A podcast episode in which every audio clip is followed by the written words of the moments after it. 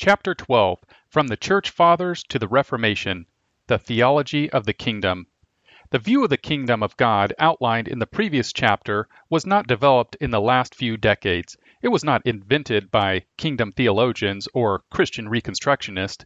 Some individuals in these groups do hold some distinctive beliefs about the kingdom and its advancement in history, but the basic outlines of the doctrine have been taught within the church since its inception. We believe that the kingdom of God will triumph in history and on earth. This is what makes our view of the kingdom different from other positions. There are many other issues that deserve attention, but in the interest of space, we can make only passing references to them. This also appears to be the main point of issue between Mr. Hunt and ourselves.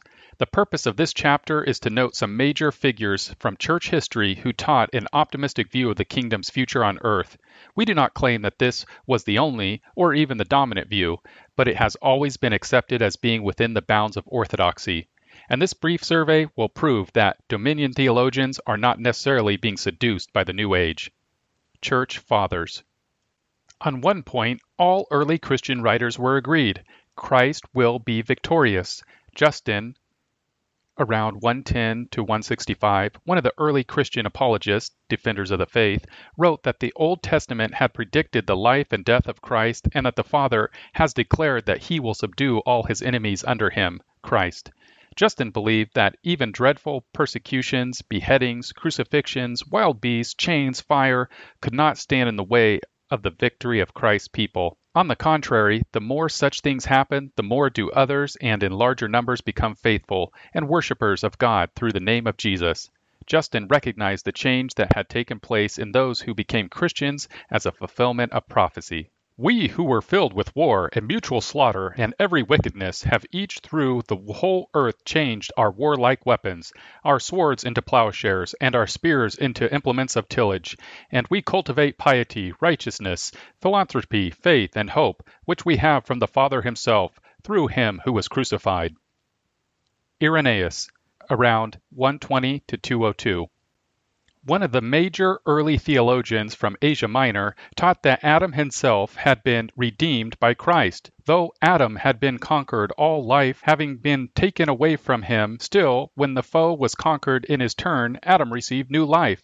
Christ, by raising from the dead, had conquered the foe. Christian writers differed on the timing of the kingdom. According to the British historian J. N. D. Kelly, however, the emphasis of the Apostolic Church was that a decisive victory had already been won by Christ's death and resurrection.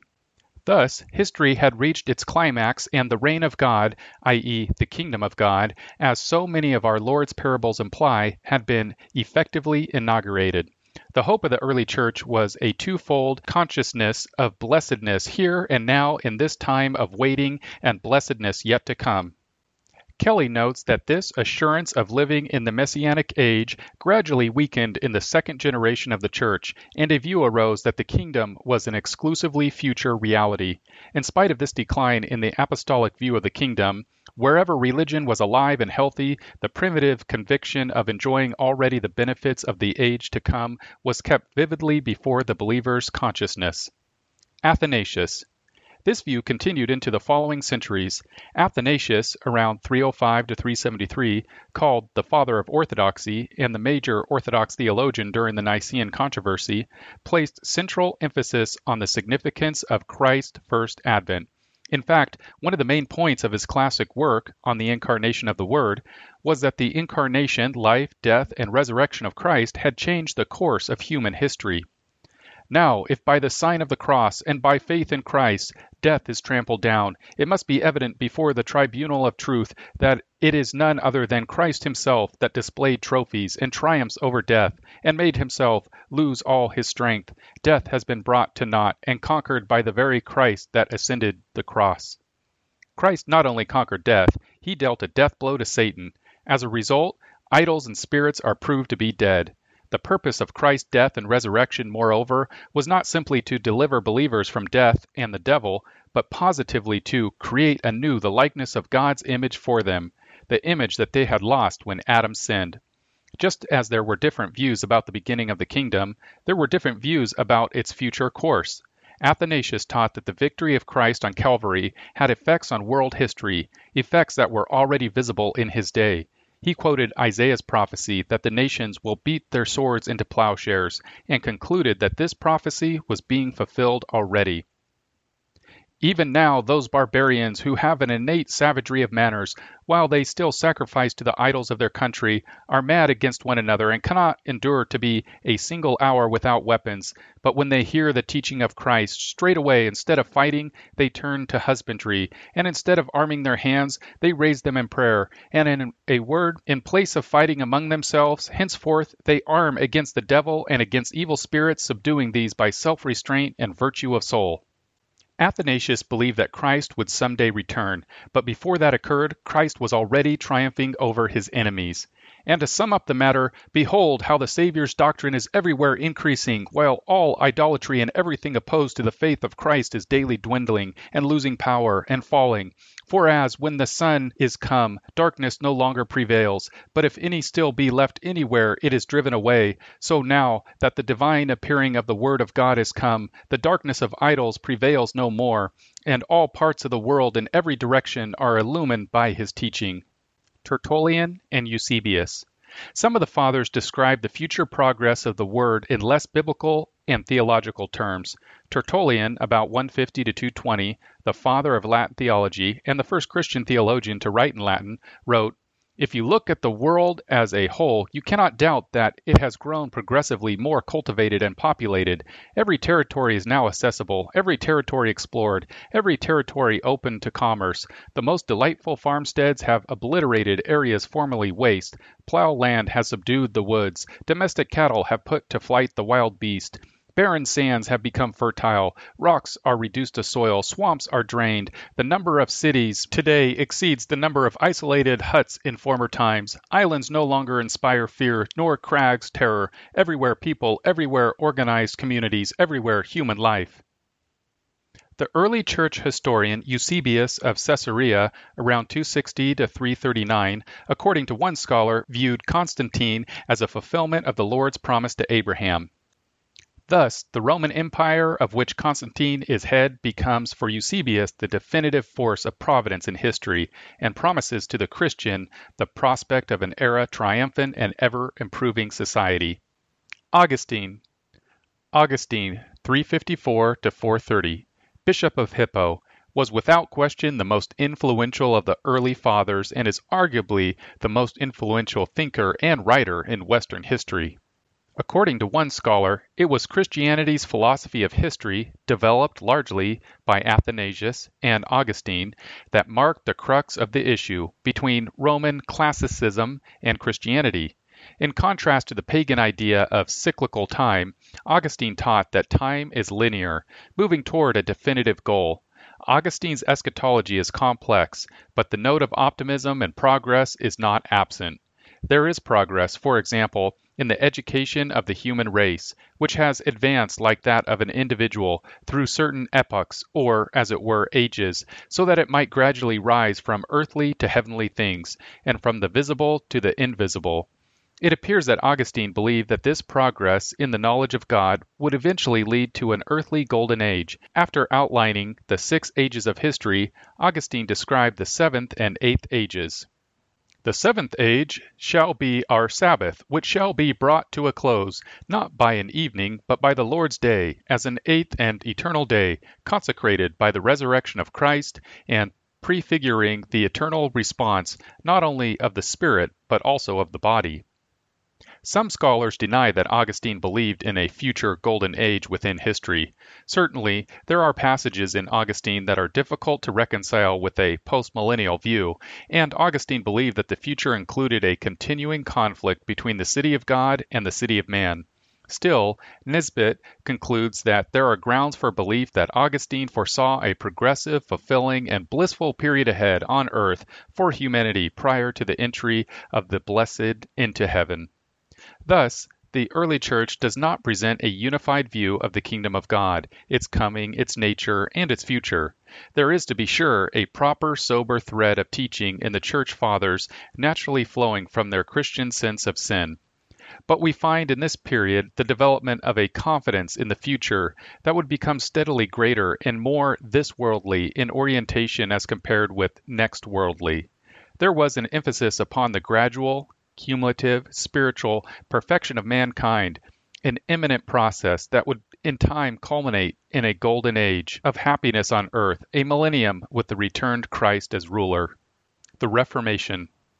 As in the early church, the reformers did not present a unified eschatology. Martin Luther, 1483 to 1546, for example, did not believe that the kingdom would triumph on earth and in history. In fact, he expected the world to end soon, his anti-millennial opinions were formalized in the Augsburg Confession (1530), which rejected certain Jewish opinions which are even now making an appearance and which teach that before the resurrection of the dead, saints and godly men will possess a worldly kingdom and annihilate all the godless. By contrast, the Reformed Calvinistic churches have generally taught a more optimistic view of the future of Christ's kingdom on earth. John Calvin (1509 1564) taught that the kingdom is already present as a result of the work of Christ. Calvin did not interpret the millennium as a literal thousand year period in which Christ would physically reign from Jerusalem. Rather, the millennium was the time during which the church continued toiling on earth. What would happen during this period? In contrast to Luther, Calvin believed that the kingdom would have a yet greater triumph in history prior to the consummation, the second coming. While Calvin wrote a great deal about the suffering and tribulation of the church and its members, he also says a surprising amount about the triumph and growth of the church. As a result, his view of the kingdom is remarkably balanced. Commenting on 2 Thessalonians 2:8, Calvin writes, Paul intimates that Christ will, in the meantime, by rays which he will emit previously to his advent, put to flight the darkness in which Antichrist will reign, just as the sun, before is seen by us, chases away the darkness of the night by the pouring forth of his rays. This victory of the word, therefore, will show itself in the world. He also furnished Christ with these very arms, that he may rout his enemies. This is a signal commendation of true and sound doctrine, that it is represented as sufficient for putting an end to all impiety, and as destined to be invariably victorious in opposition to all the machinations of Satan. Calvin thus believed that the kingdom was already present, and that it was triumphantly advancing to a great climax. This, he said, is what we ask for when we pray, Thy kingdom come. As the kingdom of God is continually growing and advancing to the end of the world, we must pray every day that it may come. For to whatever extent iniquity abounds in the world, to such an extent the kingdom of God, which brings with it perfect righteousness, is not yet come. Ultimately, the kingdom of God will be extended to the utmost boundaries of the earth, so as to occupy the whole world from one end to the other. Thus, the worship of God will flourish everywhere, and his law will be known to all nations, so that his will might be known everywhere. Other reformers held similar views about the future of the kingdom of God. The reformer of Strasbourg, Martin Bucer, 1491 to 1552, taught according to one scholar an eschatology that was less quietistic, and more dynamic, leaving more room for the renewal of this world and for the realization of the will of God in history than that of Luther. English Puritanism. As heirs of the Calvinistic Reformation, the early English Puritans almost invariably held to an optimistic view of the future of the Church. As Nisbet writes, the Puritans had a philosophy of human progress that united past, present, and future into one seamless web that pointed to a golden future on earth, one of a thousand or perhaps many thousands of years. Puritan theologians taught that the kingdom of God would triumph on earth before the return of Christ. This view of the future of the kingdom was held by English Calvinists from the 16th through the early 18th centuries. In his commentary on Revelation, first published in Latin 1609, Thomas Brightman wrote that after the conversion of the Jews, shall the end of all prophets come, both when all the enemies shall be utterly and at once abolished, and when there shall be one sheepfold made upon earth, of all the elect, both Jews and Gentiles, under one shepherd, Jesus Christ, it is certain that this kingdom of Christ that is thus begun shall be eternal and shall never be broken off again and discontinued, and that it shall be translated at length from heaven into earth, but I find no mention in this book of the time into which this translation shall fall, that shall be finished perfectly in Christ's second coming. Later, in the 17th century, the great John Owen, 1616 to 1683, summarized the triumph of the kingdom of God as follows: First, fullness of peace unto the gospel and professors thereof. Secondly, purity and beauty of ordinances and gospel worship. Thirdly, multitudes of converts, many persons, yea, nations. Fourthly, the full casting out and rejecting of all will worship and their attendant abominations. Fifthly, professed subjection of the nations throughout the whole world unto the Lord Christ. Sixthly, a most glorious and dreadful breaking of all that rise in opposition to him. This victorious outlook was embodied in the 1648 Westminster Larger Catechism.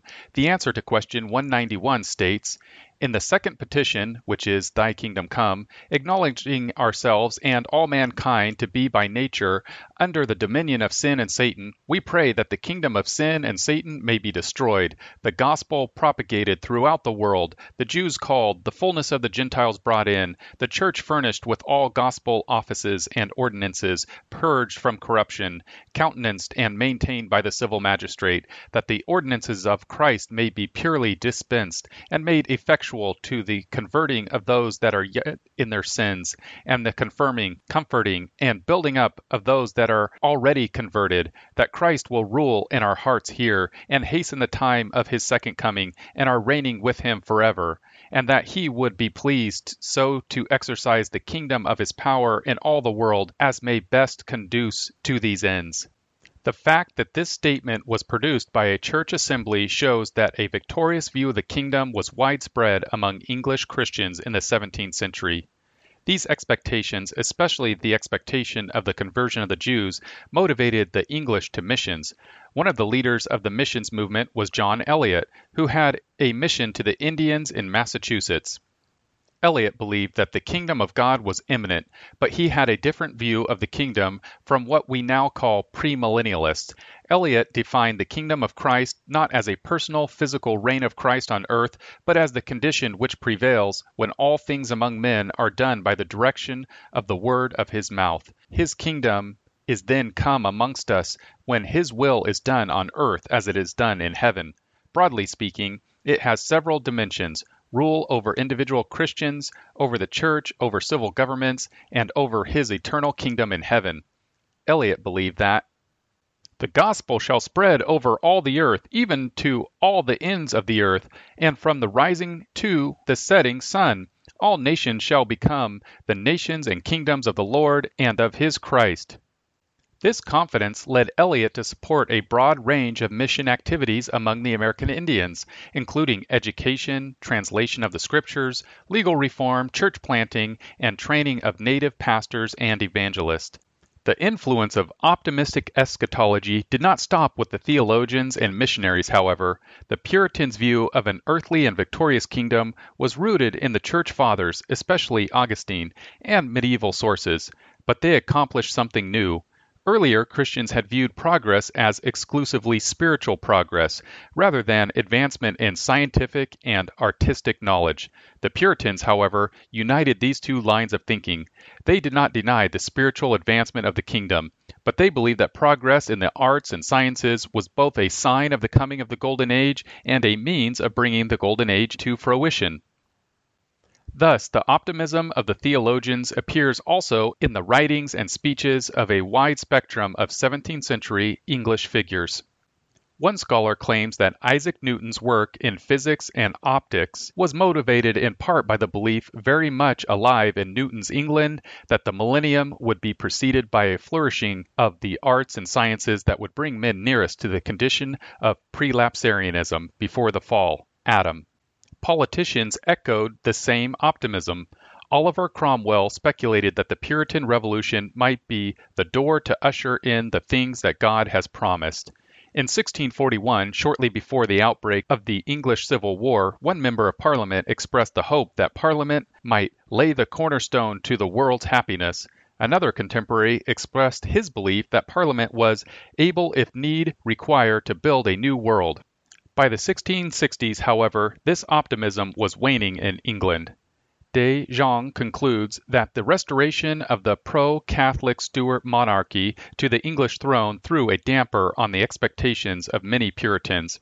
Yet the early 18th century commentator Matthew Henry retained optimism about the future of Christ's kingdom. He had this to say about Daniel 2:44 through 45, where Daniel interprets the stone made without hands that grows into a mountain.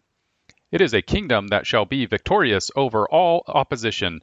The kingdom of Christ shall wear out all other kingdoms, shall outlive them, and flourish when they are sunk with their own weight, and so wasted that their place knows them no more. All the kingdoms that appear against the kingdom of Christ shall be broken with a rod of iron, as a potter's vessel. Psalm 2 9 and in the kingdoms that submit to the kingdom of Christ tyranny and idolatry and everything that is their reproach shall as far as the gospel of Christ gets ground be broken. The day is coming when Jesus Christ shall have put down all rule, principality, and power, and have made all his enemies his footstool, and then this prophecy will have its full accomplishment, and not until then. 1 Corinthians XV 24 25. In commenting on Isaiah 9 1 through 7, Henry says that Christ's kingdom shall be an increasing government, it shall be multiplied, the bounds of his kingdom shall be more and more enlarged, and many shall be added to it daily. The luster of it shall increase, and it shall shine more and more brightly in the world. The monarchies of the earth were each less illustrious than the other, so that what began in gold ended in iron and clay, and every monarchy dwindled by degrees. But the kingdom of Christ is a growing kingdom, and will come to perfection at last. Thus, though De Jong is right about this optimistic view of the future was less widespread after 1660, it certainly did not die out entirely in England, and it was renewed during the revivals of the early 18th century. Conclusion from the earliest centuries to the 18th century, the doctrine that the kingdom of God would triumph on earth has been taught by many Christians. While this emphasis varies from writer to writer and from century to century, a strain of this teaching has always existed within the Western Church. It was very strong in Reformed churches during the 16th and 17th centuries. In the next chapter, we will continue this historical survey by examining the history of American Christianity.